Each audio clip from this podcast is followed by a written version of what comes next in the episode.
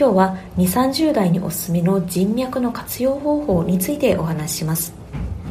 これからの時代組織ではなく個人に紐づくネットワークを構築することはますます重要になってきています。ただこのネットワークについて具体的な活かし方があまりわからないという方も多いかもしれません。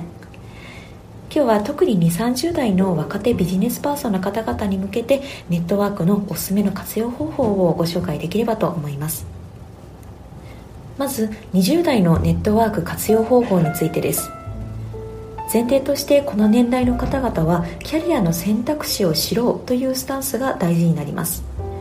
自分のキャリアの方向性をどういうふうに定めていくかというのを考える重要な時期になるためです。多くの方は一旦就職したものの自分が本当にやりたいことって何だろうとか他にもっと合う仕事があるんじゃないかとか、まあ、こういったお悩みを持っていると思います。一方で20代はまだまだキャリアの方向転換が可能な時期でもあります。やりたいことの方向性が明確ではない方はできるだけ幅広い人たちと出会ってまずそもそもキャリアの選択肢ってどんなものがあるのかを知っていくのがおすすめです。幅広い選択肢を知る手段は大きく分けて2つあります。1つ目は社内で幅広い職種を知ることです。今自分が配属されている部署チームが自分にとってベストとは限りません。幅広い職種を知るためにできるだけ他の部署の同僚と意識的に交流をして情報交換をする機会を持ってみてください。全社横断のプロジェクトがあれば積極的に手を挙げてみたり全社交流イベントに参加してみたりあるいは別の部署の同期から尊敬している先輩を紹介してもらったりと自分に合った方法を探してみるのが良いと思います。2つ目の方法は社外で他の業界や企業について知ることです。20代のうちはプライベートの時間もある程度活用しながらできるだけ多様な人と接点を持てる場に足を踏み入れてみることをお勧めします。例えば社会人のスポーツサークルですとかビジネススクールなど、まあ、自分が楽しみながら参加できそうな場に飛び込んでみてください。社外の人とつながりを持ってコミュニケーションを取ることによっていろんな情報が入ってきますので転職しなくてもいろんな状況にいる方の経験に触れることができます。自分のやりたいことは自分の価値観との対話によって生まれてきます。そしてその自分との対話のきっかけを自分とは異なる価値観を持った他人が与えてくれるということが多いです。ぜひ積極的に社外の情報も取り入れてみてください。次に30代のネットワーク活用方法についてです。この年代の方々は利益をもたらす人脈を作ろうというスタンスが大事になります。今までの仕事の経験がベースにある分20代と比較するとキャリアの方向性もある程度見えてきている時期になるためです。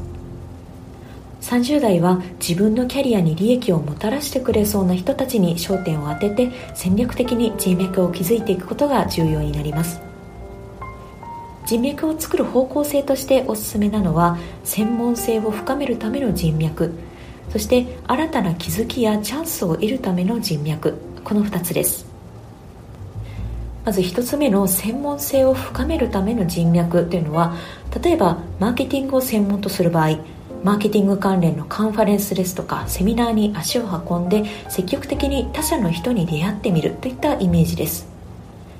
ネットや書籍には書かれていないぶっちゃけ話を聞けたり情報交換を通してマーケティング業界のトレンドを知ったりすることでどんどん専門性を深めていくことができます。2つ目の新たな気づきやチャンスを得るための人脈というのは自分のキャリアに関して新しい見方を気づかせてくれたり新しいことに挑戦できる機会をくれたりする人とつながりを持つイメージです。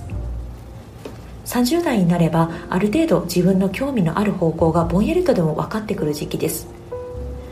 例えば今は営業だけど営業企画とかマーケティングといった方向にキャリアを広げたいなとか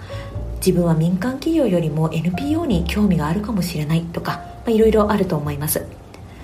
こういったキャリアの方向性というのは他者からの刺激があるとより明確かつ具体的にしていくことができます。どういうところに行くとそういう刺激をくれるような人たちに出会えるのか戦略的に考えて行動に移していくことが重要になります。今日は2 3 0代におすすめの人脈の活用方法についてお話ししました。前提としてネットワークでつながれるのはギブアンドテイクが成り立つ人同士です。なのでつながりたい相手にとって自分はどういうふうに貢献できるのかという視点も大事にしておくとつながりやすくなるかもしれません。また目的が曖昧なままとりあえず異業種交流会やセミナーに足を運んでみるっていったことは時間と労力の無駄になってしまいます。自分にとってどんなネットワークが理想かどんなネットワークがあると自分らしく活躍できそうかをしっかり考えた上で目的を持って行動してみてください。では今日はここまでとします。